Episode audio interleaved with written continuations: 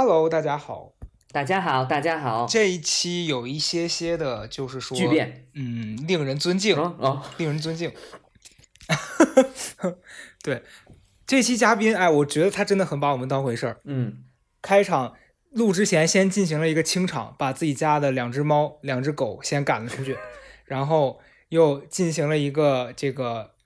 点烟做法的这样的一个活动，一个仪式。我我这现在录到现在，我才发现，原来其实不是所有嘉宾上来都会抢你的话。但你记得是人，就是今天我们的嘉宾 现在还没有说话，但我第一次跟你录的时候，我上来就抢话。所以你知道你自己多讨厌了吧？我知道。来，你介绍。好，我们今天的这期嘉宾也是我很多年前。就认识的一个人，然后我们俩的渊源来自于我们俩录过同一个节目。如果你们看过《奇葩大会》，应该我想说应该对他还有印象。他就是你，你之前是认识他的吗？我不是，我没有哎，我我跟今咱今咱们今天的这位嘉宾没有认识，我真的没没没有了解过。嗯，好的，那你先跟他道歉。上来就 PUA，我我到底做错了什么？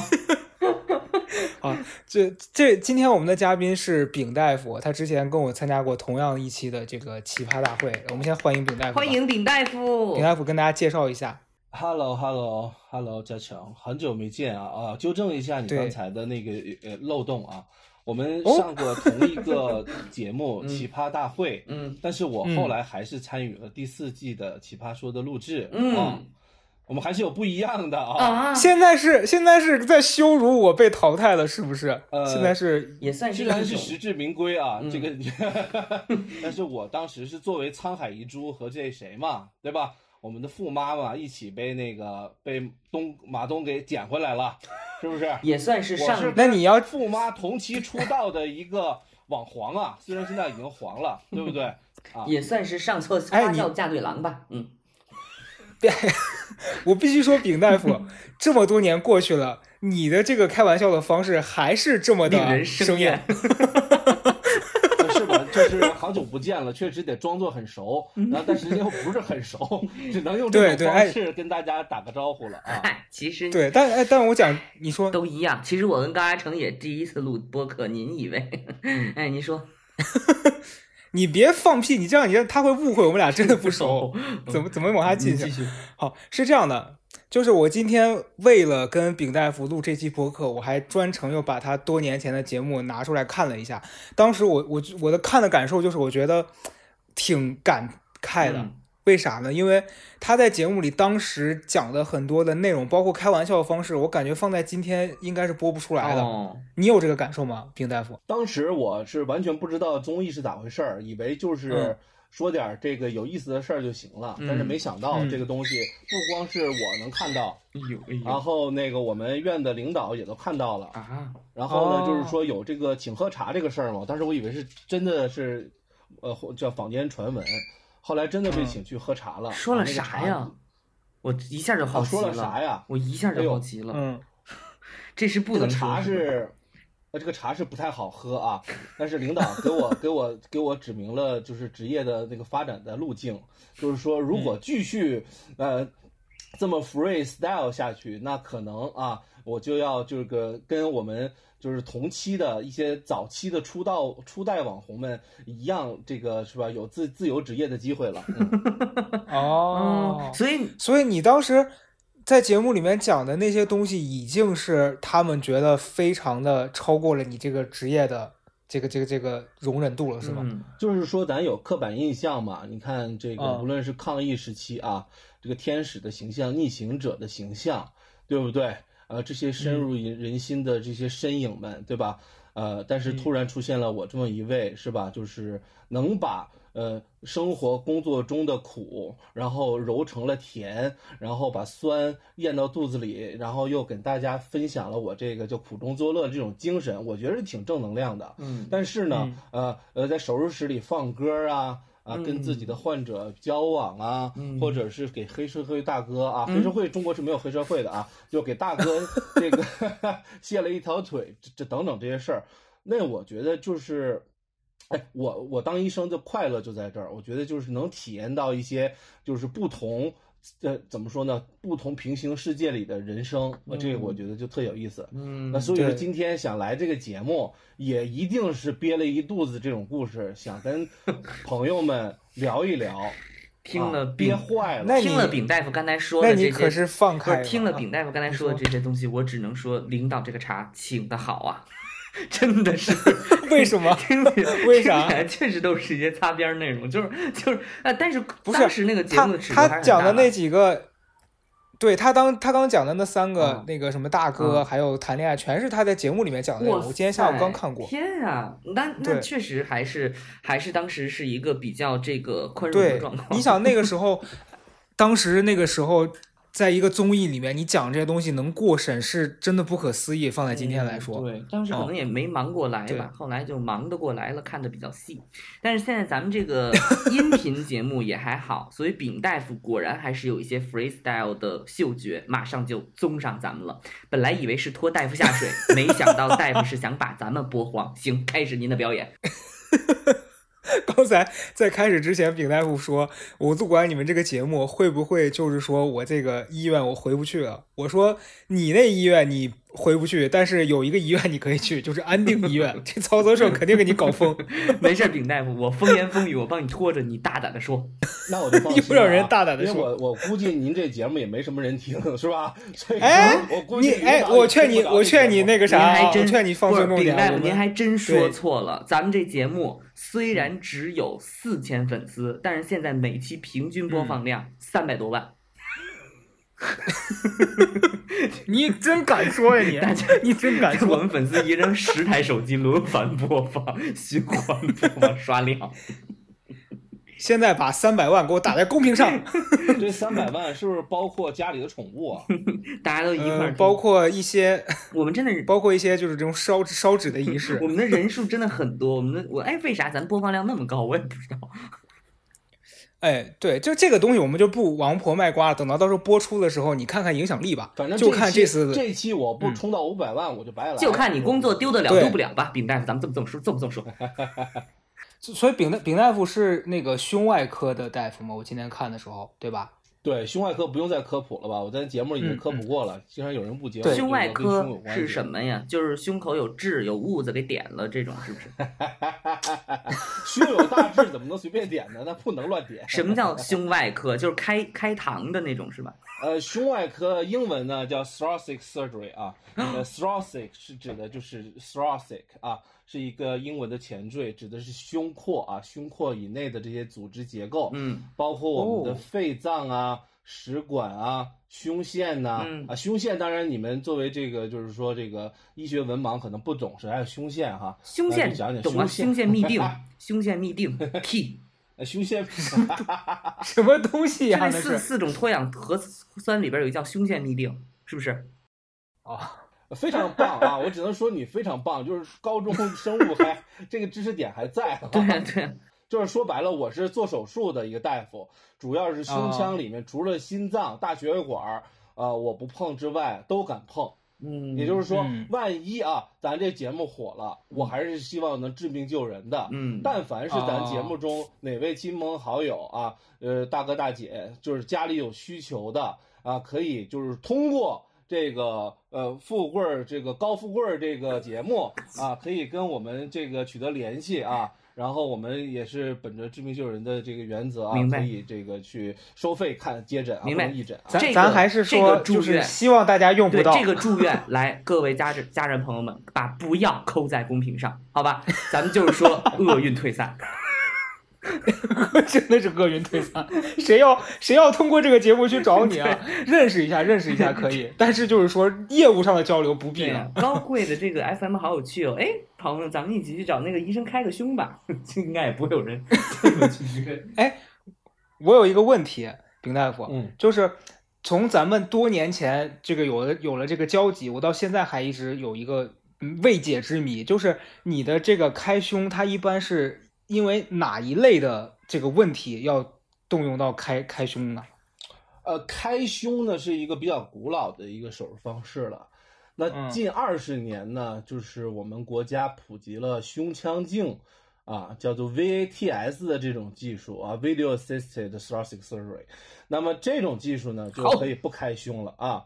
那么知识点就是 VATS 啊，大家，可以标注一下。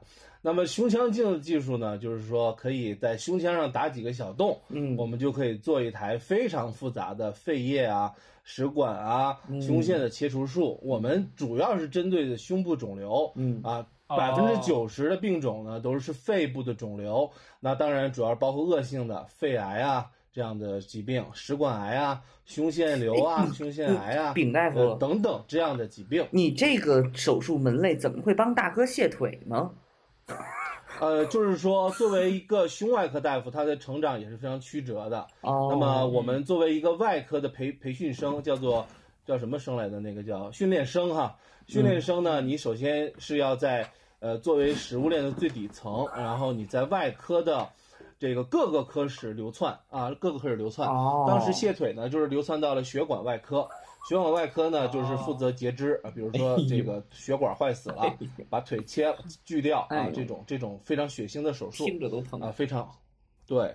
对，然后所以主要还是给人开胸，主要还是给人开膛，所以可以吧？反正跟你们不是对牛弹琴白讲了，对胸腔镜技我术懂不是我懂，就啊什么意思？刚才所以丙大夫那意思说不用开开胸了，就是在里边操作很。少开胸了，哦你不要吓到我们的朋友好吧？哦啊，基本不开胸，百分之九十五的手术都是微创手术啊。哦哦，现在很高级了，所以听懂了吗？高嘉诚，别再问那种无知的问题了，来继续。不是我我我刚问这个是因为之前包括上节目的时候，我在听那几个案例的时候，我就很困惑，我说到底要升到什么样子级别的这种疾病才能去才能去就是碰到你这样子的这个大夫？有小肿瘤什么的，但是你像我，我之前自己长身上长过那种就是脂肪瘤，嗯我不知道，我不知道那个，就我原来是脖子上头，当时我在在打工，然后我当时的同事就说我脖子上有个你痘他说这个东西就怎么是猴子，不是猴子，猴子是长在皮肤上的，那个玩意儿是在你的那个皮下的，对，然后它会越来越明显，然后就从一个小小的白的变得就是后来有点大，就变成指甲盖那么大。嗯后来我当时去跟我爸去医院，然后我我我跟你讲，我爸也是非常的怎么讲，就是艺高人胆大，嗯自你知道吗？己给你做，他带我。那 那倒没有，他带我找了一个他的熟人，所谓的熟人，应应该也是一个就是说正经大夫吧。然后这大夫呢就给我拉到他那个小小房间里头去，也我那天也没挂号，也没交钱，那那大夫就给我放在那儿，然后就给我打了一针那个麻药，完了之后就直接就就给我把那个切了，切完之后脖子上贴了个那个纱布，就让我走了。啊，哦、那就是切出来的东西就是一个那种就是反正血呼啦哧的一个小小的那个那个看起来像你长痘把里面那个痘给给切出来那种感觉一样。嗯我就我就想说，这种级别的肯定不是丙大夫会会处理因为太小了吧。嘉诚说的这种级别的手术，就是我们实习同学都不想去上的这种手术，嗯，就是太简单了。对，我们实习同学哦考试的时候考的就是这种手术。对哦舍利子嘛，这都是 什么东西啊？所以，所以那个丙大夫，那你现在，你你你从你做这个练习生，呃，从从你做这个训练生开始 到现在，已经过去多少？对，好危险！我赶紧改口。去十年了，十年了，十年了呃！十年磨一剑，在外科领域里面，初初期的十年是最难熬考验一个人的心智、心理，还有你的技巧，还有你的悟性的。如果这十年你还没有形成自己的一个手术的风格风格和悟性，基本上你就可以放弃这行了，因为嗯后面这十年你基本上就没什么机会再成长了。哎，所谓的手嗯术风格，我特别感兴趣。丙大夫，这做手术还有啥风格呀？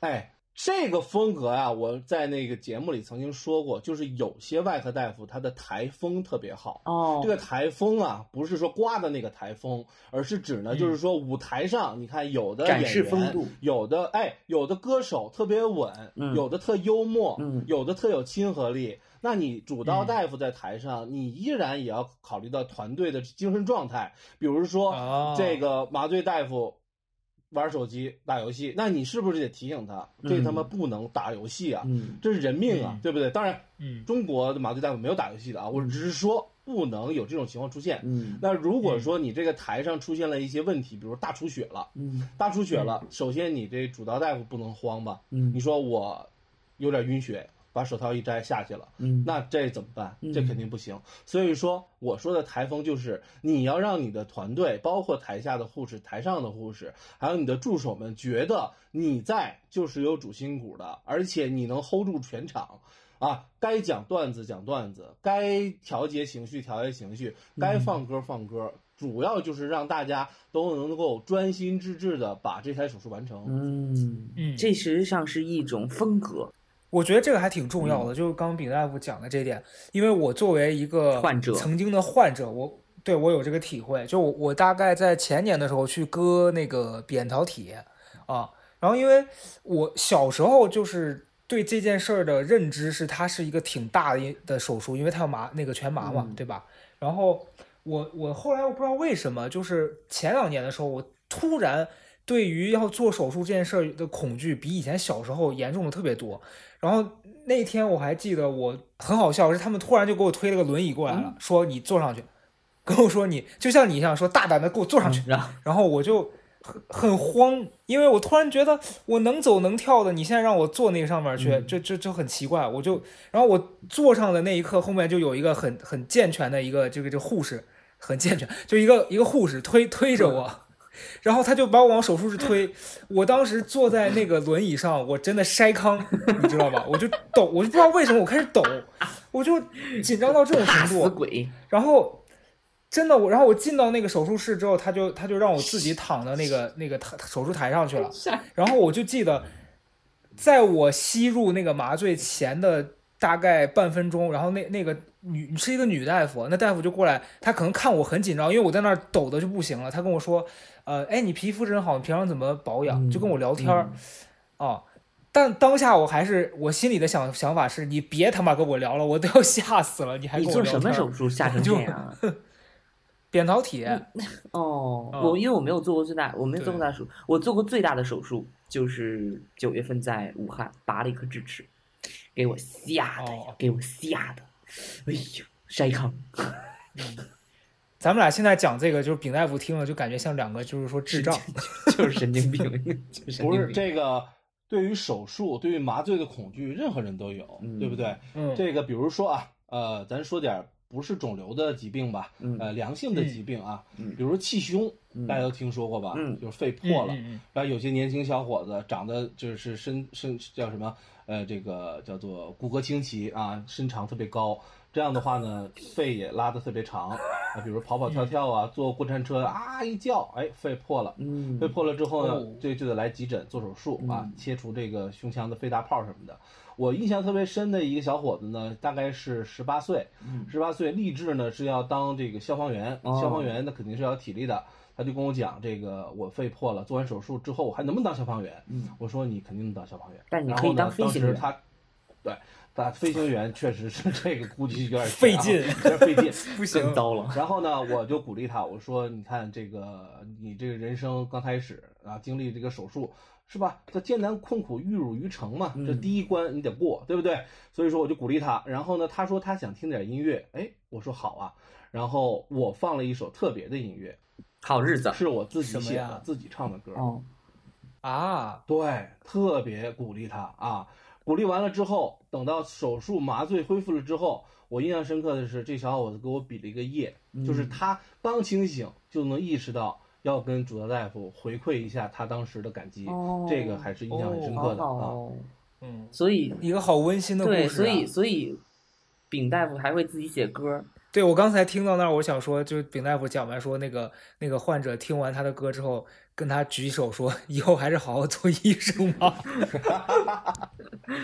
自己写的 歌对不起哎，这个人家是一个非常好的嗯分享哎，真的很不错。，对，所以哎，所以所以那您您是平常自己就是持续在写吗？自己在写在唱？我是这样，我是当时参加奇葩大会的时候呢，这个是为了把这个医院里的爱情啊这件事儿呢，哦我想跟大家传递出来，就是也是有美好的相遇的嘛。嗯然后也会有美好发生的。所以说当时呢，就有私心啊，因为这个不是小松老师还在嘛，嗯然后我说当时是吧，这个万一出道了呢，是吧？嗯有代表作挺好的，然后就写了这么一首歌。当时这歌词儿呢，也是我觉得是精雕细琢吧，写的就是一个医院爱情的故事。这个歌名我还记得叫《美好心灵药店》，我觉得就是每一个哦走进手术室或者医院的人，其实是希望得到一个美好的治愈的。嗯那这个治愈可能是我们的手术刀，也可能是我们的一句话啊。总之呢，我觉得每个人都应该得到这个美好的一个回馈。嗯嗯嗯，哎，我觉得这想法很很好，哎，这想法真有那个创作者的想法。就是虽然是做的手术，嗯但是能意识到，其实对于人的心理、情绪上的安抚也是治疗的一部分。所以说，今嗯天嘉诚在就是说做节目之前跟我聊，说他要聊健康。我觉得嘉诚是个哲学家，啊哎，哲学家。为啥呀这？个健康就就是很难定义，嗯就是说，嗯你说什么是健康？身体健康嗯不够，嗯还得心理健康。嗯，心理健康也不够，还得还得是一个能能适适应这个社会的一个人，至少你社交上是吧？嗯你得是很自如的。然后我我所以说我觉得就是在医院里面，我见过太多的人和事儿，包括很早的很年轻的一些朋友得了肿瘤或者可能得肿瘤的时候，他们内心的恐惧可能就是觉得人生可能遇到了一个深渊，然后或者是可能会掉进深渊。在这个过程中，他需要的是一个人，可能就是拉他一把，或者是陪他走这段过程。我觉得这个过程很重要。嗯啊，所以说对，所以说我觉得如果一个好医生，我曾经定义过，就说什么样的医生算好医生？那么你的技艺精湛，可能算不上是真正的好医生。那你说那些修车的，是吧？我看我家门口那些修修自行车的，那技艺都很精湛，对吧？啊，对吧？那你就是个修理师呗，啊，呃，就是个技工，说白了就是。那么手术匠啊，匠人。但是我觉得再往上一步的呢，可能你就是有一个同理心的一个医生，或者有人情味儿的，是吧？呃，你能感受到患者的疾苦，或者你能知道你这一刀下去会给他带来什么，然后你会安慰他。那我觉得再进一步的就是你要做一个灵魂医生，你能走进这个人的心灵，因为每个人其实都有不为人知的一面，对不对？他得的这个病，可能不光光是因为他倒霉，或者是他基因里面有问题，可能他性格就有问题，可能他从小缺爱。啊，是不是？所以说呢，他如果在这个阶段能得到医学技术治疗以外的这种所谓的人文关怀，或者是有一个人能让他敞开心扉的倾诉一番，我觉得是互相治愈，就医生也被治愈了。嗯啊，我觉得这点特别重要。你有哪次被治愈过？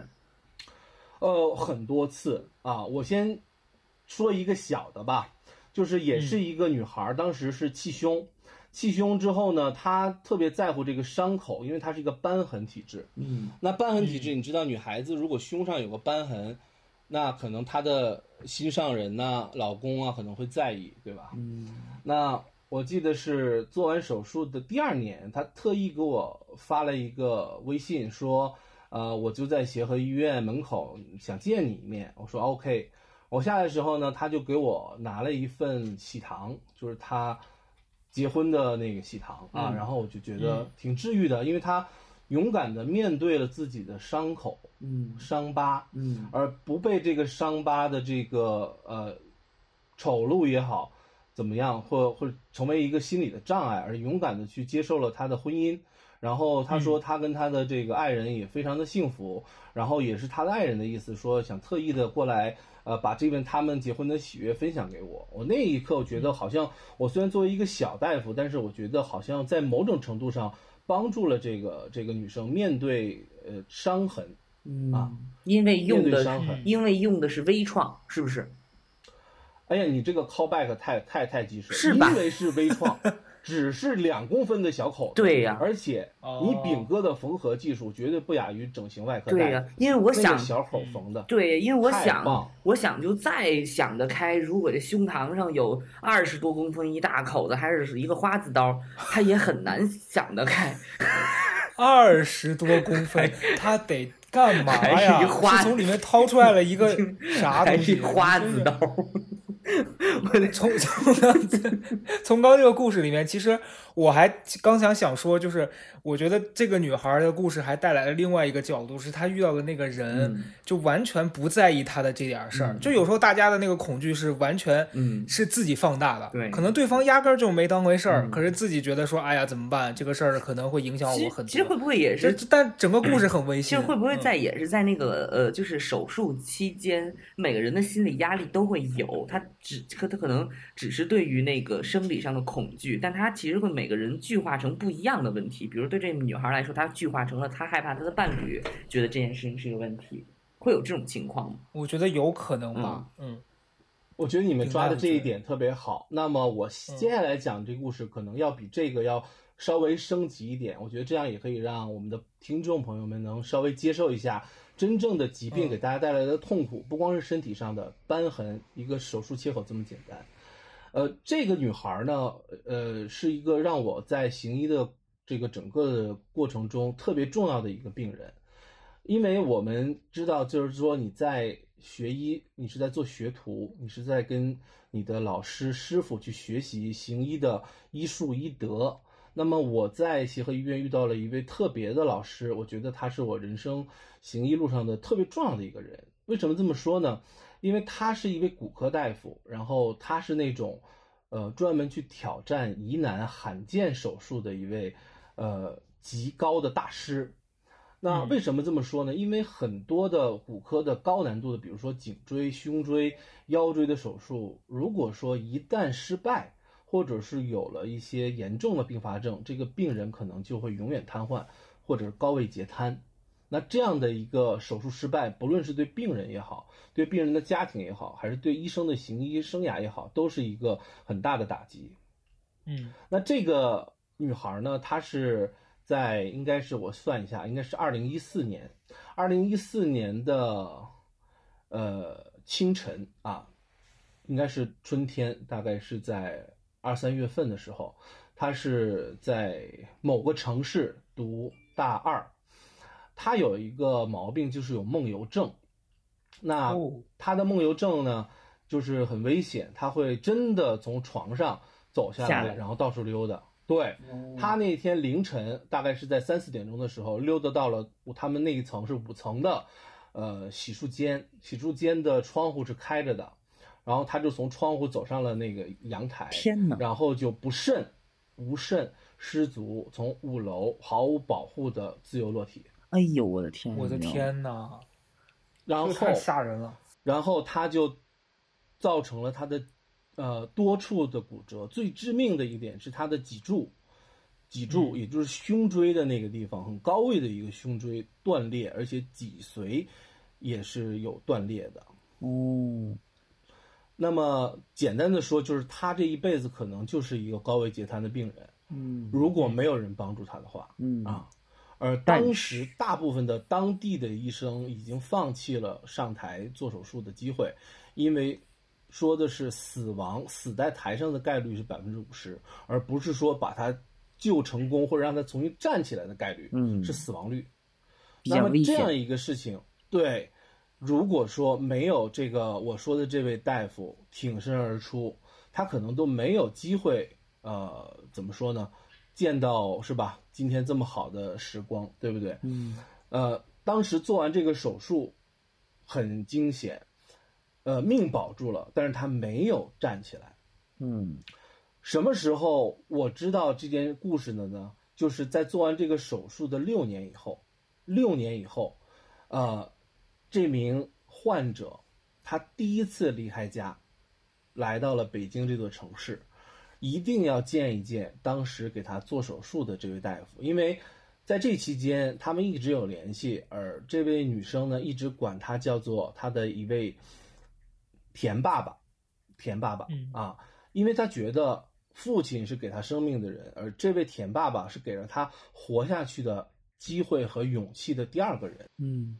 那等他六年之后来的时候，还是有点跛行的，因为他不光是脊柱断裂了，他的脚是粉碎性的骨折，做了大概七八次手术，啊，还是跛行的。但是他站起来了，而且他在这期间经历的痛苦，他完全是用他的文字日记的形式，完整的记录下来了，而且他来的时候还把他的所有的日记都带过来了。嗯，我有机会见到他是因为当时我跟这位啊医生呢还是在一起工作，正好他说有一位特殊的病人晚上要来见他，他问我愿不愿意一起去啊，我说当然愿意了啊，然后我就听到了这样一个长达六年的和疾病做斗争的这样一个故事，这个女生。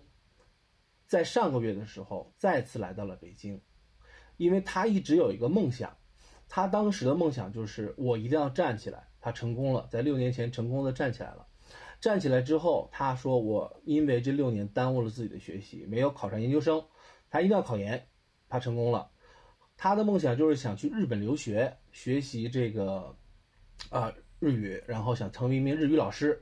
他成功了。这次来到北京，是因为他成功的拿到了北京的一个，呃，学习的机会，专门研究中日的这些啊关系啊、国际政治啊、国际形势这样的一个项目。这次来的时候，我觉得他好像完全是另一个人了。他结了婚，生了孩子，而且他的脚也完全恢复正常了，而且非常的自信。而且他一直坚持写作，一直把他所有的跟疾病。抗争的这些事情都记录下来，而且在鼓励跟他有同样呃这种问题或者有障碍的人啊，所以说我就觉得这个病人让我看到了，就是说不光是一个医生能救啊一个患者，给他一个新的生生命或者是这种生活下去的信心，更重要的是有这样的患者在，医生才会有更大的勇气和信心去挑战这些所谓的疑难罕见的疾病，嗯。嗯，就是对这件事情是让我一直呃难以释怀的。我觉得如果能作为医生在职业生涯中能成为这样的一位医生，我觉得才是一个集大成的一个呃怎么说呢？嗯，可以成为大师的医生。你愿意承担所有的风险，嗯，愿意用自己的记忆给病人一个这样的机会，嗯，是。哦，这个故事我听完我非常震撼。就我这段时间在读那个马伯庸写的一个小说嘛，叫《大医》，然后他这个书讲的就是大清快要灭亡的时候，三个年轻人在帮助当地的很多受受受苦受难的民众，然后在行医救人的故事。然后我在看那个书的时候，整个过程就是我会觉得，呃，在今天这个环境之下，然后到了今年，我突然变成了就是。呃，有一些真的发生的小问题，但我不敢去，因为我就很怕说去了之后遇到一些未知的问题，我解决不了。我说那如果这这这这，与其遇到风险，我不如自在在家自己扛一扛。然后在这个时期，我就反倒更觉得说，哎呀，我要是认识一个就是说这方面的这个这个能人异士什么的，就就好了，我就不用非得去冒这个险了。然后我在看他那本书的整个过程当中。然后他，呃，马伯庸写这本书也是花了很大的功夫嘛，就做了很多的调查。我我看他的那个后记里面说，他为了写这本书去学了很多医学知识，然后他了解整个那个事件的背景，他读了一个书架的书。然后我就觉得，天哪，就是你想一个去了解这个行业的人都要做这么多准备，那你要作为一个医生本人，你得去。经历多少这个实战，然后在这之前你得学多少呀？所以大家对医生这个职业，我觉得以前可能有很多的这个，就是呃，怎么讲这个话？就是大家本身是很崇敬这个职业的，但是也会有一些人对他有误解。可是在我现在看来，我觉得，我觉得作为一个医生，可能并没有大家曾经想的，就是人上人的那个感觉。反倒医生在我，你像丙大夫给我的感受就是，但是他有一个很厉害的地方是。跟他聊天，或者你单纯听他讲故事，你觉得他的那个能量会让你觉得整个人是被感染的。我觉得这是很厉害的。就如假如说我是他的一个患者，我遇到这样子的人，我会比较放松，因为他不会让我产生那种本身就很痛苦，然后很紧张的那个感觉了。对，是的。哎，我一直觉得这个医学生就是肯定至少得有一条，学习得好吧？是不是？这医医医学一一学就只学五年，五年，而且还得还得在家。哎，更正一下啊，我们现在五年肯定不够了。看看来这位朋友对中国的医学生的这个现状还是不是很了解、啊。插一句话，返回去听话，我说的是医学得学五年，至少。像本人呢，嗯啊，学了这个不是炫耀啊，本本人是清清华本科毕业啊，然哎后呢，这个是在协和嗯。学的八年制，嗯。当时八年制是顶级了，对吧？嗯。八年直接拿博士学位，我拿博士学位那年二十六岁，嗯。然后现在呢，国家要求的是，不光是要学到博士，嗯。还有了博士后项目，嗯。也就是说，你学完博士还要再读三年，嗯再拿到一个认证，嗯。你才能有机会到像协和呀、嗯。这样顶级的医院去工作。嗯，哎，哎，而且现在还有很多的机会，就是我们知道国外像美国这样的本科，你可以学音乐、学艺术、学经济、学法律，但是你还可以学医。以前国内是不行的，但目前有一个四加四的项目，就专门针对这样的国际背景的学生啊，嗯不论你学的是什么专业，你都可以同样的有机会去学习医学。嗯就在协和医院，嗯啊，做一个广告啊，嗯广，告。哎，我知道哦，我知道这个医生得学好多年。我因为我有个朋友，他最开始考的是我们班成绩最好的，然后还考的就是学医，但是他是五年起读，然后读完了之后，我就问他，我说你这样就完事了吗？他说不是，他说还得要继续，就继续。如果想要在，所以丙大夫在协和当医生这件事情，相当于就是说做这个脱口秀。哎，算了，找这个高嘉诚比较了解的吧。写书写到什么境界呀？那就冯唐呗，冯唐呗，啊，这这冯啊唐，冯唐是我师兄啊，啊冯唐，冯唐，哦，那我刚我师兄我刚这个态度，冯唐是九零级的，九零级的大师兄嗯，啊。这个这个高嘉诚刚才想说什么难听的话，你现在就说出来。我我没有要说难听话，我只是没想到那个饼蛋会会把冯唐拿来做跟自己做比较，因为他刚刚说我我我想到的是更那个怎么怎么讲，就是更莫言严肃一点的人吧，莫言吧，啊，差不多莫言那一类。刘震云，对，因为冯唐在我这儿比较流行属于偏对偏流行一点新啊，你好会讲话、新兴作家嘛，年轻的新兴派作家嘛。但是其实冯唐已经不是一个非常青年的人了，就是他他，但是我觉得我觉得如果说拿作家相比的话呢，如果在协嗯和这样的，你写小说，至少你得写到像双雪涛那样吧，嗯，对不对？哦，对，双雪涛很很很合适对这个。所以大家知道了吧？嗯就是丙大夫现在等于是在确实是很就是这个这个这个医生的行列里边，这个环境是比较靠前，是这意思吗？丙大夫，协和很厉害了，那呃，不不能不能自夸吧，也就是蝉联这个 呃你全国医院榜首十年这么一个医院，还行，我觉得还可以。哦你这还想怎么样？还还想自己给自己开胸吧？你这 太谦虚。我跟你说，我我发现丙大夫的模式是啥？就是你不能给他台阶儿，嗯你给他台阶儿，他都不是往上上，他是就是说直接跨上去，你知道吧？嗯就是那你就应该顺着 说，那确实协和不怎么样，还没我们家门口那好呢。你这就是会得罪各种机构，回头封杀你，我可不管啊！所以我的意思就是说，就是丙大夫一直也是学霸，然后学习也特别好，然后还现在在这个特别不错的一个医院里当医生，就确实是一个就是应该是在行业里边的杰出青年吧，应该算是。哎，我刚才听完，我会有一个好奇，就是像你们这么忙的这种工作性质，你们平常私底下会有什么娱乐活动吗？千万别说剧本杀千万别说剧本杀玩的那，些东西，我们应该也都不弱。我们玩的那些东西是命。是哪些东西啊？玩命是吗？我们玩的就是命。他们工作就在玩命了。嗯，这平平常会有什么休闲娱乐呀？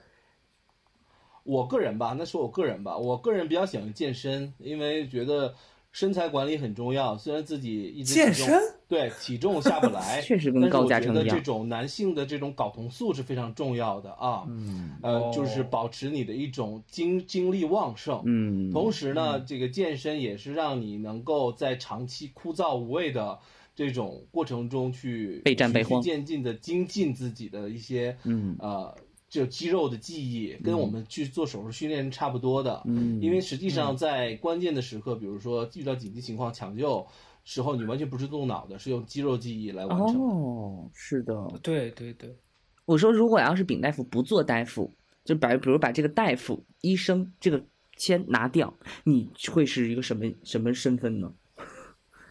呃，我觉得那就轻松了啊。如果我不是一个大夫的话，我觉得现在应该是一个比较成功的一个作家。嗯，也是作家，我还以为是 rapper。坏了，糟了，糟糕，糟糕，我一直坚持去记录记录自己的生活，还有这些呃灵感吧。因为我之前一直在做创作，一直我是梦想想做一个编剧，然后想做导演。啊，丙大夫，你可踩到他的雷了。他以前做编剧，一定要在协和医院坚持下去。你千万不要做导演，你千万不要做编剧。他对，他对编剧是已经来了吗？你现在是在冯唐级别的一个这个职业这个境境界。如果你去做编剧，无论你做到谁，你都是很很难受的身份。不是，就是这个寒冬吧，我必须说，也是有他的这个天天天柴家伙。如果不是他那一下，这寒冬来的不会这么快。放屁！我到底干什么了？我现在不是因为丙大夫，我得跟你解释一下，就是曹曹富贵这个人呢，就是他去哪个行业，哪个行业就要完。那不跟老罗差不多吗？嗯，他差不多，差不多。他去过这个编剧，然后编剧现在就是说寒冬了，影视寒冬了。嗯，他在做这个带货直播，然后听说这个直播也快完了，也快完了。我只只现在现在他在做，只能说是逢生不逢时吧。但我觉得品大夫这个要创作，你可以讲讲你平常会有什么创作思路，但是千万别把它当职业，求求了，不然的话你就真的没求求了是吧？因为是这样啊，就是呃，我我对写作的这种呃启蒙吧，应该在高中，高中的时候呢。又又凡尔赛一下，高中我只读了两年就保送清华了。哈哦，嗨，你说这巧不巧？这大大的高三的时候，我在清华里获得了空前的自由。所以你十二岁就上大学了？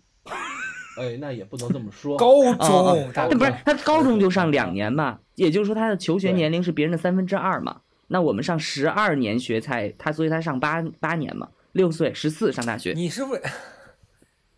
然后在大学那时候呢，就是大学清华有一个老图图书馆，爬满壁爬山虎的那个啊，特别好。然后它的三层呢是二层，一层都是自习室，然后三层是一个影视放，呃，就像录像厅吧。嗯，我们那种就是老家那种录像厅，当时还没有什么特别高端的影视设备。嗯，主要是这些什么录像带啊、光盘啊，你你就能看到很多当时，呃，在。别的渠道看不到的作品啊，包括像什么这个贾樟柯的一系列的这种早期的小五啊这样的这种作品，嗯，然后你就突然发现了这个一个新的世界，就是呃记录记录生活，记录真实的生活，然后又接触了王小波，然后王小波的作品基本上就是能背下来那种，尤其他最早期的。像我最喜欢是他的那个，就是呃绿毛水怪那那篇作品啊，觉得好像是我的圣经一样。就是那篇作品，不论是当时读还是现在读，都会流泪。嗯，就是对于啊那种呃那个年代的那种纯洁的友情，还有这种浪漫吧，我觉得是特别向往的。嗯，其实我一直也是期待着，如果有一天我当编剧，我一定要把他的作品就是改编成影视。嗯。然后接触了这个王小波之后呢，我就觉得人一定要参差多态的去面对生活，尤其是黑色幽默嘛。就是我当时不知道日子以后会越过越苦啊。我说的这个苦，就是不光是这个大环境，还有心理上的这种苦。嗯，就是我人生不都是在修行嘛？我觉得行这条路的修行就是很漫长，因为你要经历自己的一个。怎么说呢？过自己心里的很多关啊，比如说第一次面对死亡，嗯啊，第一次面对亲人的离开，嗯，然后第一次觉得自己呃，就是叫做无能为力，嗯，呃的时刻，至暗时刻吧，嗯，啊，包括我，我后来在高中、在大学，呃，在就是呃职业就是行医之后，都经历过情感呃情感还有情绪上的问题，嗯，包括抑郁啊这种这种事情的。反复的折磨吧，但是我发现一个人的求救之道还是往向内的，就是你可以去从音乐里找治愈，你也可以从文学作品、影视作品找治愈。因为当时我觉得这些作品，包括双雪涛的很多作品啊，就是像什么《平原上的摩西》啊，呃呃这些作品，我觉得都是在治愈治愈我当时的那个精神上的贫瘠。啊，我觉得这一点是我愿意去创作的一个主要的原因，就是生活，我觉得就是我们身边的一个怎么说呢，金矿吧。你总得去挖点什么出来，尤其像医院里面对直面生死的这种地方，你能见到太多的这种人人呃人间的怎么说呢，极致的情感啊，包括你可能大家都熟悉的呃人世间啊，这个人间世啊，人间世这样的一些记录的作品，呃，我觉得其实这个实际上是我们的日常生活，只不过大家把它这个怎么说呢，呃，搬到荧幕之后，你才知道背后有这么多人负重前行，是吧？对对。对，我觉得这点其实我我还感受挺深的，就是我我觉得刚曹富贵跟你说不要做这些，也是，呃，处于一个开玩笑、半开玩笑的状态吧。因为我我在今天录之前，我最开始找丙大夫也是因为我之前读过一本书叫《打开一颗心》啊，他在豆瓣上也挺火的。然后他是那个也是一个就是国外的一个外科医生，他是但他是做心脏。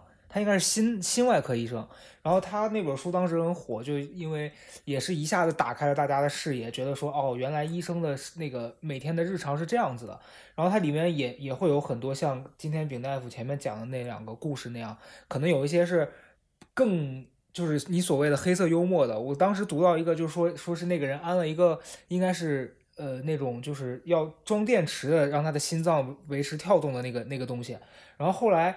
那个电池是需要过一段时间就要更换的，然后结果有一次那个人好像，反正他当时做那个东西费了挺大的劲儿的，但后来好像有一次差点就是一点点，他如果没换那个电池，他就要死了。嗯，然后我记得那个故事结尾特别黑色幽默，就当时他写那个他换换那个电池非常惊险，但他后来换成功了，但他最后隔了一两年之后，因为一个特别小的一个别的事情还是去世了，然后。那篇故事读完，你就会觉得他特别，你知道吧？像像那种，嗯，国外的那种作家，就什么契诃夫之类的写的那种，就你觉得很荒诞，但他确实是真实生活当中会发生的。嗯，所以如果你不做医生这个职业，然后你可能没有办法去接触到这样子的体验。然后，但是你你想，如果你作为医生本人，你你每天经历这样子的事情，你其实也是有太多东西可以记录了。嗯。那我写出来还还到咱这节目上做一个新书的推介啊，没问题。所以希望我希望我们那会儿还在吧。所以 所以咱们就是说，丙大夫，你一定要做编剧。我完全没有，我完全没有 立场。你很极端，你这个人很没有。立场，这个人，我我需要曹曹富贵的加持。我我给你加持啥呀？那你还是别。你说哪种加持？是念经然后铺红布写咒那种？你加持吗？嗯，他是让你加持他，不是让你诅咒他。你在那做法呢？那也是一种加持。怎么加持？但是丙大夫可以告诉我们。老高还要继续，你继续，真是谢谢你继续。嗯，要知道要跟丙大夫聊，我之前还翻了一下那个，就是是那个作者的另外一本书，叫《刀锋人生》。我当时买回来还没怎么看。然后我记得他当中提到了一点是，他说他作为一个这个外科手术的大夫，他这个这个作者本人他有一个问题叫做。自我怀疑、精神缺失，他就，然后他这个书里面讲的是他因为有这方面的，好像是应该算是一种心理方面的问题吧，就导致他在做手术的时候能特别专注，就是因为他他这个问题会导致他在做特别理性的判断的时候，他是能就是像刚丙大夫讲的是凭自己肌肉记忆和他当下只用自己的这个集中的精神去判断我怎么操作让这件事完成就好了。但是这个东西带来的反面是，他在和人相处的时候，他会变得特别没有人情味儿，你懂吗？就他跟，比如说跟女朋友约会，他就会特别不浪漫。然后对方提出来的一些其实两个人相处之间很基础的这种需求，他都会表现的非常然，就是说冷酷，对，冷酷，他像有那个躁郁症一样。所以我我很好奇，丙大夫就是。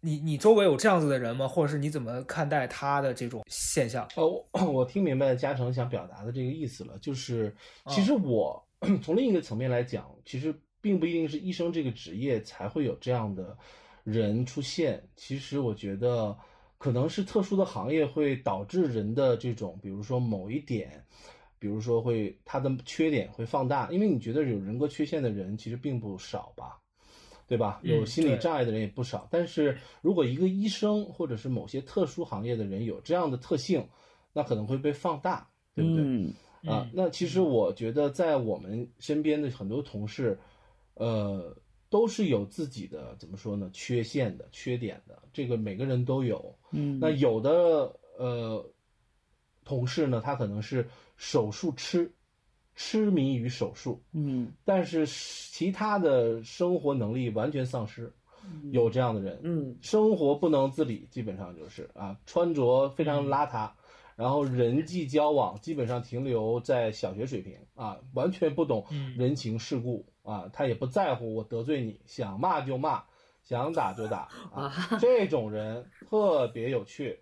所以说我如果创作当编剧，绝对不是脸谱化的医生，一定就是写那些有缺陷的大夫、嗯。有缺点的医生，那些才是特别有意思的人。那就更得请你喝茶了。嗯 对，怎么说呢？因为一开始嘉诚就是说了，就是说医生可能他的形象停留在一些影视作品里面，大家都觉得很光鲜嗯啊，很完美的一个人设，那都是靳东那样人演的，根本就不存在。什么海归留学回来当主任，拉倒吧！嗯那都国外的大夫能做几个手术，见过几个病人，能跟国内的比吗？嗯，是不是？那那那那那个医院里真的有像杨幂那样的女医生吗？你指的杨幂那样的指的是啥呀你？是说颜值吗？就是杨哪样的？杨幂哪样的？你直说。我我的意思是，就是呃，医院里有那么漂亮那那样子形象的女士那个女医生吗？我只能说非常多。非常非常多但是没有靳东但是没有靳东那么帅的男医生。Weird 也有，也非常多。哦，嗯，明白。呃，就是我想说，影视作品呢，它只是把这些东西放大了而已。那在医院里面，如果你要拼颜值的话，嗯我们协和医院有曾经有四帅，嗯，外科四帅，那迷倒无数。我哎确认一下，您不在这四帅里吧？我还我正在努力，你知道做身材管理啊，各方面的。如果你要是在这里头，我就 举报了。丙大夫在丙大夫警了是吗？丙大夫在那协和四怪里，那是江南七怪吧？哎，不是，你知道我之前看过一个电视剧，也是讲医生的，然后那个医生也是就是相当于一个特别好的医院，特别重点的科，然后他们就在那儿聊天儿，说你看发现没有，咱们这科的医生颜值特别高。说对呀、为什么咱们这科颜值都特别高呢？然后他们就说整形科不是，是因为说。没得挑了，因为这科太火了，好多医生都想进这科，哦都想进医院。就挑人的谁的简历都不差，最后就挑长相了。所以就说最火的那个医院，最火那个科室就是颜值比例会更高，有这个可能性吗，丙大夫？呃，这肯定不是什么那个 特别那啥的医院，我听说啊。嗯但，但我觉得说，呃，一个大夫，我觉得最帅的时刻不是他颜值，而而是是啊，就有点正能量了，就是说遇到事儿的时候不怕事儿，然后能独当一面的解决事儿的时候最帅了，嗯能拍板做决策，然后能在关键时刻做出正确决策的那个大夫才是最帅的。嗯，很有道理。嗯但但感觉这句话搁在哪个行业都正确。对不起，但是你真的，你真的很喜欢得罪 我来宾，我跟你说。我没有得罪来宾。我跟不是，我发现我跟丙大夫认识之后，我觉得就 OK 了。就开始大放厥词了。而且我跟你说，我我发现很很奇妙的一个变化。一开始我在录之前，我很担心说丙大夫能不能接受你这种就是神神叨叨的这个这个这个风格。然后我发现他适应的很好。你知道是从哪儿发现的吗？就是从刚才有一段咱们在聊什么，你突然就是接了一段儿，他完全没理你，他就自己往下讲了。我说十二岁上大学，我记得 对对对，每一次就直接没理你。嘉宾对我的冷落，我都铭记在心。所以看来大家都知道你这个人是疯的，我太欣慰了，我太欣慰了。真的？不是嗯，咱们嗯。听众有非常多是考研的，然后学生，然后大家成绩应该也都不错，然后这个时候可以问丙大夫一些问题，你来问一些正经的问题吧。嗯。我想，我我刚有一个不太正经的问题，你我，但我觉得考研这件事儿呢，它将来它也是逃不脱一件事儿的，就是干嘛呢？就是说求偶，求偶找对象。哎呀，哎，我听说就是刻板印象，他们都说医生就是很因为很忙，没有时间去搞什么相亲干嘛的，都说什么内部消化这种的。你周围的大夫对象都是说是身边的人吗？还是说他们怎么样？我只能说。就是说，在求偶这方面，医生从来不愁。嗯，哦，尤其像是个好工作，尤其像协和医院这样的男医生，那基本上都是来了之后，哎呦，那那就是，对，确实是宝贝，嗯，真是宝贝啊。嗯，不是，刚才高阿成问的问题是因为医生很忙，并不是说医生这个职业不是热，所以其实这个问题的丙丙大夫要给的回答是你有时间去谈恋爱吗？哦，问这事儿是吧？时间，对，呃，这么讲吧，就是说，大部分的医生可能是会，呃，在某个阶段会和同行去交往，嗯，这个比较多，尤其是，比如说你带的医学生啊、实习生啊，嗯，或者是其他科室的一些医生啊或者护士啊，嗯，这样的话呢，可能是在大家的生活节奏还有时间上。是匹配的，嗯，因为医生要值夜班啊，那么有的时候你，呃，比较夸张的，比如说一对情侣都是在医院，结果他们的班被领导排的非常的诡异，呃，一个上夜班，一个上白班，就一周就见不着一次两次的也有，真的有啊，真的有，非常诡异。对，就是说，呃，医院里面的爱情呢，我觉得跟其他行业里面并没有太多的区别。我觉得，嗯，只不过大家的这个时间，确实嘉诚说的非常对，就是可能大部分的时间都不是，呃，给了另一半，大部分时间都是奉献给了工作，嗯，和患者，这是真的。但是如果有一个人能理解你，我觉得。可能这都不是问题。其实你说高质量的爱情，难道一定是呃朝朝暮暮吗？那太肤浅了吧？对呀，我们都异地都十多年，都什么呢？完全理解。你你有什么？曹富贵，你有什么问题？就是你觉得所谓的严肃的问题，你想问？我能有什么严肃问题？我想一下，嗯嗯。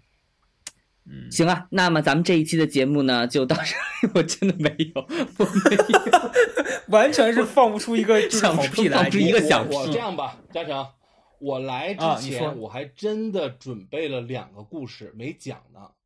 这两个故事呢，都是有遗憾的。我不知道拿这个作为 ending，你们的节目会不会这个太沉重是吧？对。那你先讲一个，就是这两个当中轻一点，让我们俩感受一下。好的，轻一点的啊，也跟爱情有关啊，因为我在去年的时候，呃，接诊了一个非常漂亮的一个女生，那个女生是跟她妈妈来的，然后给我看了一张他的胸部的 CT，我知道那个一定是肺癌，而且是早期肺癌，应该问题不大，但是恐怕他逃不了肺癌这个帽子了，然后。他妈妈陪他的时候呢，我就觉得这两这对母母女呢非常的忐忑、紧张。后来我就问出来了，为什么？因为他下个月要结婚。嗯，你明白了吗？嗯，也就是说，作为一个女生，在决定要步入婚姻殿堂的时候，又查出了自己是肺癌，她那个时候的心情，我们不是每个人都感同身受的。嗯，但是我揣测了一下。有几种可能性，一种呢，她是想把这个手术做了，嗯，之后再结婚，但是可能会推期他的婚期，嗯，还有一种可能呢，她可能不想做这个手术，想去如期的去完成他的人生大事，嗯，但是他就会担心一点，就是他的另一半或者另一半的家庭会不会接受他有肺癌的这件事情，这很现实吧？嗯。所以说他特别纠结，问我是不是要现在就做手术。嗯，但是我听出他的画风呢，就是他不太想做。嗯，他还是想把这件事情先暂时的放一放，也作为一个逃避吧。我觉得，嗯，可能人本能上遇到事儿，可能都第一时间都是想逃的。尤其是一个年轻的女生，然后马上就要结婚的这样，我是能理解她的。嗯。然后我当时特别的怎么说呢？关心她的这件事情，我不知道她后来的婚姻会不会特别顺利。嗯，啊。然后等到了过了两个月的时候呢，她又再次出现在我的诊室。嗯然后我刚才说了，这是一个遗憾的故事，嗯所以说结局你们也应该猜到了，嗯就是男生的家庭确实在乎这件事情，嗯嗯，是对？吧？就像很多遗憾就是这样，比如说两个人，呃，都是很契合的，但是因为比如说，啊、你有病史，因为你知道很多疾病是有遗传因素的，比如像肺癌这样的，对吧？嗯或者是精神疾病嗯啊，那这样的话呢，可能有的家庭他可能会在意，嗯所以说，人生是有不完美的，尤其是在医院里，我们见到这样的不完美其实嗯比较多。这个可能只是爱情上的一个一个缺失，嗯但是，呃，可可能我想从从中引出的一点就是，有病一定要早看，体检很重要啊，嗯尤其是抽烟的朋友，尤其是家里面有肺癌家族史的直系亲属有肺癌的这样的呃朋友，一定不要去逃避啊，一定要按时的去做体检，去做 CT 啊。如果说呃拿不定主意，不知道怎么决策的话，还是要听听专业医生的一个分析，嗯。不要自己去做决定。而且呢，再多说一句，如果家里面没有医生，也不要去跟家人朋友去一起去某度去学习某些知识，自学当医，对，千或者不要去某某音上去看某些知识，更更不要相信某些对。对某些的奇能异士给你开的什么大力丸儿之类的给你拉把你拉到一个小屋里，把你脖子上那个东西剪掉，千万不要这样。打个药，然后就割下来，这种就千万不要这么干。哎哎，这嗯这个我知道了，就是丙大夫，大家咱们的听听众朋友啊，因为一般我跟丙大夫介绍一下，我们听众朋友一般都是大学生啊，或者是现在考研那些非常年轻的朋友们，经常会在这个评论区或者私信当中说最近比较 emo 或者什么之类，觉得就是学习或者是整个工作都都是很很烦躁。但是大家听到了，十二岁就保送清华的丙大夫，他的工作人家真的是十二岁吗？我想请问一下，我真的十六啊你，十六，你算算就知道是十六吧，是吧？是不是丙大夫？十七差，不多啊，十六差不多十六对十七岁，对，十七岁，你想想，嗯然后在工作当中也会遇到遗憾，但同时你能感受到丙大夫是一个相对比较积极，他因为他还会讲了前面讲了之前的受到别的患者的鼓励的故事，所以各位朋友们，等着大家接下来的人生需要自己去。这面对的挑战还很多，不要因为现在眼下考一个研就痛苦痛不欲生，please。对，真的是这样。你想我们丙大夫那么早就保保研了，但是现在继续还上学吗？啊，保博，保博，保博对，保博，保博了之后，面对的更是更多的人生的思辨，是这种程度的思辨。朋友们，不要再不要再 emo 了。哎，那我能讲最后一个故事吗？就是我自己 emo 的。可以啊，，当然可以。好吧，这个能量就比较大了啊，大家做下准备。，好，我操！我不知道我能不能兜回来听，please。因为刚才呃，这个富贵儿说到了这个关于 emo 的这个这个关键词，其实我想说呢，emo 是人生的常态啊，嗯而且是不可避免的一件事情。没错，啊，因为我们都是有情感的动物，对不对？我天天哭那。作为医生的话呢，这个 emo 来的可能更突然啊。在去年年底的时候，啊，我的母亲呢是在老家的医院嗯被诊断为胰腺癌晚期。啊，当时她的表现呢就是全身都黄了，梗就是因为黄疸啊，梗黄了。呃，当时呢做了 CT，发现了胰头的地方有一个巨大的占位，同时肝脏上呢有一个像转移瘤的一个这样一个东西，所以说当地的医生呢就觉得这就是胰腺癌了，但是没有做进一步的病理穿刺啊等等等的。然后那个时候呢，你想想我家一定是进入了一个啊、一片黑暗，包括像父亲可能这样高大的形象都会束手无策的一个状态。我印象比较深的是，那是个冬天，然后我的父亲专程从老家来了一趟北京啊，然后跟我促膝长谈了一次。这次谈话让我觉得，这是我当医生最艰难的一个决策，呃，因为我当时也不知道我母亲到底是不是确诊为胰腺癌，因为这件事还没有定论。呃，但是我们做医生的一定是会做最坏的打算因为我们一直在做手术也好，做决策也好，一定会想到最坏的那个可能。包括我父亲一样，我父亲是一个学哲学的一个，也算是一个大师了。那他对于人生，对于生死，其实早都看开了。但是他对于自己的至亲，一定是会有牵挂的，对吧？所以说他来的时候呢，为了克制自己当时的那种情绪，还是很冷静的告诉我一句话，就是说，啊，这是你的母亲，这是我的妻子，你一定要尽全力。让你的这个同事也好，让你的老师也好，帮着去再确诊一下，看看到底是怎么样。如果确定了真的是胰腺癌晚期，因为我父亲的一位特别好的朋友，在七年前吧，就是因为胰腺癌晚期在协和医院走的。呃，那个朋友呢，我也非常熟悉，然后他抗癌抗了能有十年，他拒绝手术，拒绝化疗，因为他坚信什么呢？就他有个自己的哲学，就是说。呃，无论是任何种治疗吧，其实对人都是一种伤害和损伤，对吧？你是杀死了癌细胞，但同时也在杀人体，对吧？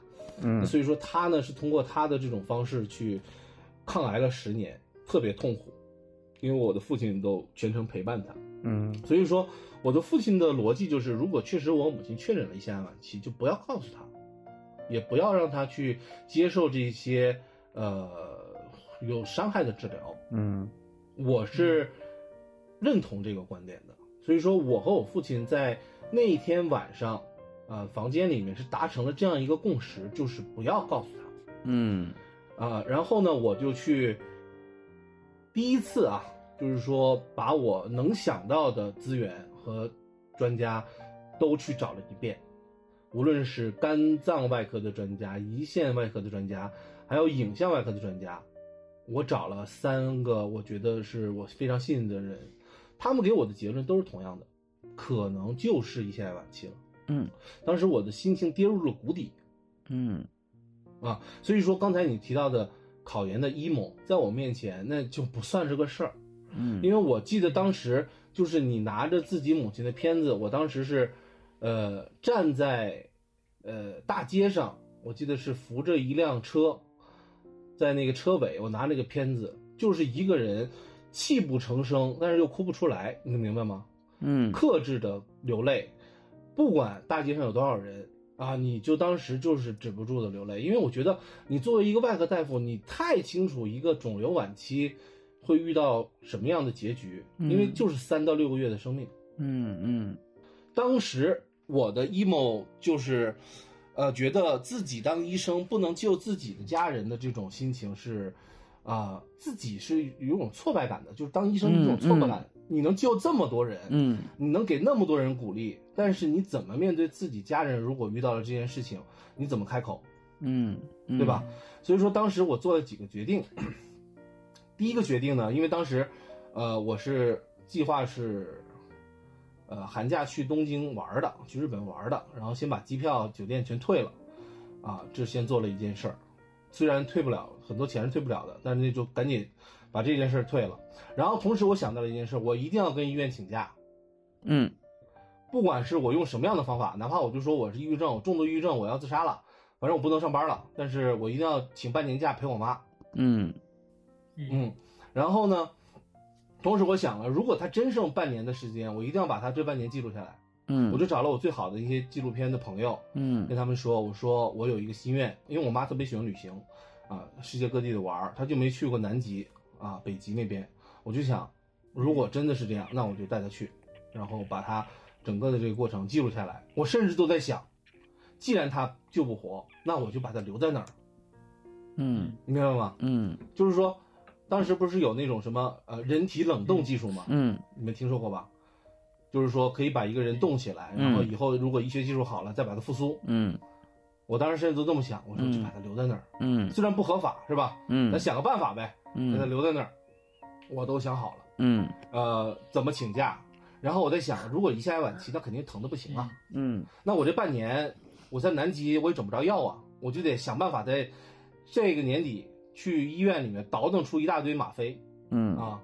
至少得好几箱子吗啡，嗯，我还得把这吗啡合法的带到南极去，嗯，呃，问题难度可想而知啊。过海关的时候，人家一定是把我当什么某犯给抓起来，对不对？嗯，所以这些问题，都一些你脑子里不可能想到的问题，你都在想，嗯每一步该怎么做。嗯嗯当我回到了那个家，就是过年回到家开始陪我母亲的时候，我发现家里的人大部分其实都知道这个可能是这个结果，然后大家都愁眉苦脸啊，每个人都没有笑容了，啊，每天就坐在那不说话。我说这个情况不行啊，嗯，而我妈很乐观，我妈嗯非常的乐观啊，嗯就是说这个，呃，食欲也好，然后这个还想吃什么红烧肉，嗯然后我就觉得这也不太像是胰腺癌啊，嗯这这不应该有食欲啊！当时我就觉得，是不是有误诊的可能？因为没有穿刺，你知道，没有病理，没有金标准，你是不能诊断为肿瘤的。嗯。然后我就再次带着片子又回到了协和，找到了我们医院的一个大神啊，啊，这个师姐是当年是我的高中的师姐啊，我是清华附中的，她当年就是清华附中的，然后拿了全国的这个生物奥林匹克的金牌啊，嗯。然后一路就是就是怎么说呢，走在这个科研的顶顶尖前列，然后钻研胰腺肿瘤嗯。这么一个大神，嗯。我就当时我记得是当时我就冲进他的办公室，我基本上就快那什么了，就快跪下了，我就说师姐救救我，嗯我妈的片子你好好的帮我看看。嗯说我找了谁谁谁谁说可能就是胰腺癌晚期了，嗯说肝脏上那个东西有环形强化，可能就是个转移瘤，嗯啊，胰腺这个表现呢也不能除外肿瘤，怎么办？我就说，就如果说你告诉我这就是胰腺癌晚期了，那我就认了，我就接受这个事儿。嗯后来呢，我的师姐就跟我说了一句话，差点把我给逗笑了。她说：“阿炳啊，你怎么不来早点找我呀？”我当时就明白了，这肯定不是胰腺癌晚期。嗯然后师姐呢，就详细的给我讲了讲她怎么通过影像学的逻辑来排除了这些诊断。嗯因为我的母亲在十年前呢得了一个比较罕见的一个自身免疫性的胰腺炎，但是好了之后呢，她就停止吃这激素了。结果呢，因为某种原因，她这个自身免疫性的胰腺炎叫 IgG4 相关的这个胰腺炎复发了啊。这次复发呢是在表现在胰头，形成了一种假象的这种肿瘤的一个表现，同时呢引起了这个胰管的狭窄，也导致了这个黄疸的形成。而他肝脏上那个疑似为转移瘤的病灶呢，其实是他以前的一个。呃，肝脏的血管瘤破裂了，然后形成了一个感染灶，导致成了一个这种环形的强化，被误诊为了一个胰腺癌肝转移的表现。那么到这儿为止啊，我才如释重负，我才知道知识有知识有文化是多么的重要啊！否则的话，这一个误诊，这家庭就毁了，我的这个心理也就崩溃了。那不只是 emo 了，那我可能我连当医生的这个勇气都没有了。我觉得自己的家人都救不了，我我我救那么多别人有什么意义呢？那么我带着这个好消息回到家之后啊，这个春节真是再次看到了家人们灿烂的笑容，我也鼓起勇气，终于把我啊当时的那个啊。这个异想天开的计划呀，就是把我妈送到这个南极，然后再给她拍纪录片，人生的纪录片，记录我俩最后的这个时光，嗯以致想把她留在南极的冰山里，永久的冻起来这件事儿讲给了我妈听。我妈就问我一句话：“那你给我冻起来了，什么时候给我化了呀？”我说：“我只管动，不管活呀。”嗯因为现在没有这个技术，是不是？哎，这个这个故事太有太有戏剧性了，就是嗯这个这个这个这个戏剧构成里边会有一个角色叫做信使，他通常像是一个狡猾的小丑，他会给你传达错误的信息，然后接下来就看主人的这个英雄的这个角色他怎么去演绎了。所以我觉得这个故事太有意思了，嗯，而且我刚在听的时候，我觉得这就是一个很好的创作素材。嗯嗯就是前面刚刚丙大夫讲那块儿说，设想怎么去嗯啊、呃带妈妈去南极，然后怎么携带那些东西，这不就全都是一个好的短篇小说，或者是任何一个文化呃那个文学作品的开头吗？我觉得矛盾什么这些悬疑点都有啊。对，我就希望以后以后有一天能看到你把你的这些经历什么全都写出来肯定很好看的嗯，生活当中就是这样，就生活当中就是这么小概率的事件，它也能碰在一起，给你伪装成一个你已经没有办法面对的事情，但其实它根本不是那个东西，你也不知道他为什么要这么做，但他就是要考验你。而且我我其实今年吧，我有一个小小心得，这个话听起来其实有点鸡汤，但是根据我近一段时间的实验和经历，包括今天听丙大夫讲这么多，我的感受就真的就是人真的要心存希望。这个话就是小时候我们都觉得这些东西很鸡汤，觉得哎，我才不愿意听这些很很就我发现大家对鸡汤非常反感。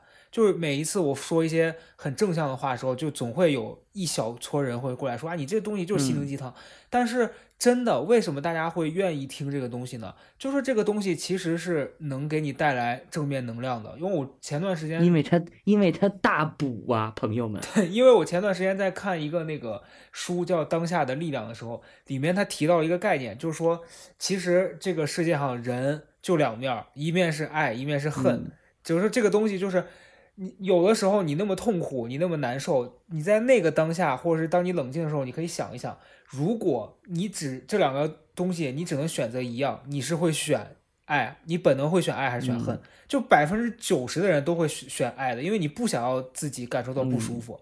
但是往往我们做的时候是那一面的，对，所以就我从这个这些当中听到的一点就是，人真的要心存希望。就是你会让你身边的人和自己都感受很好。是，我觉得丙大夫最后这个故事是最积极、最有力量的，让我们感受到这就是我刚才说，你生活当中各种各样的这种事情，然后看上去一切都已经向着那个方向发展，仅仅是因为你还没有搞清楚它，它可能是一个伪装。但是，但是你在搞清楚这一切之前，你也没有别的办法，你只能是乐观的去面对它，而且最后发现，哎，乐观的面对它是对的。嗯，就这样，很好，很没错，感谢丙大夫。我对我今天非常感谢丙大夫，就给了我们我们这个节目录了，今天这应该是第九期，不无所谓了，反正第九期了。对我觉得很震撼，就是让我觉得找到了做这个东西的意义啊。那我之前就没有意义吗？好。这是我最后一期，朋友们随便吧。好，下一期就是我和饼大夫的组合了。我们叫什么呢？叫做。说，嗯，糕饼，糕 饼，糕饼，糕饼，粘牙呀，多粘牙呀！糕饼，对，粘粘。我我们叫协和四怪，我们俩马上再 再拉两个人组起来。行啊，好，嗯，好了好了。嗯，谢谢丙大夫，谢谢谢谢丙大夫，很开心跟你今天聊这么多。那我们拜拜了哟，各位朋友们。一九九七年，我悄悄的呼你。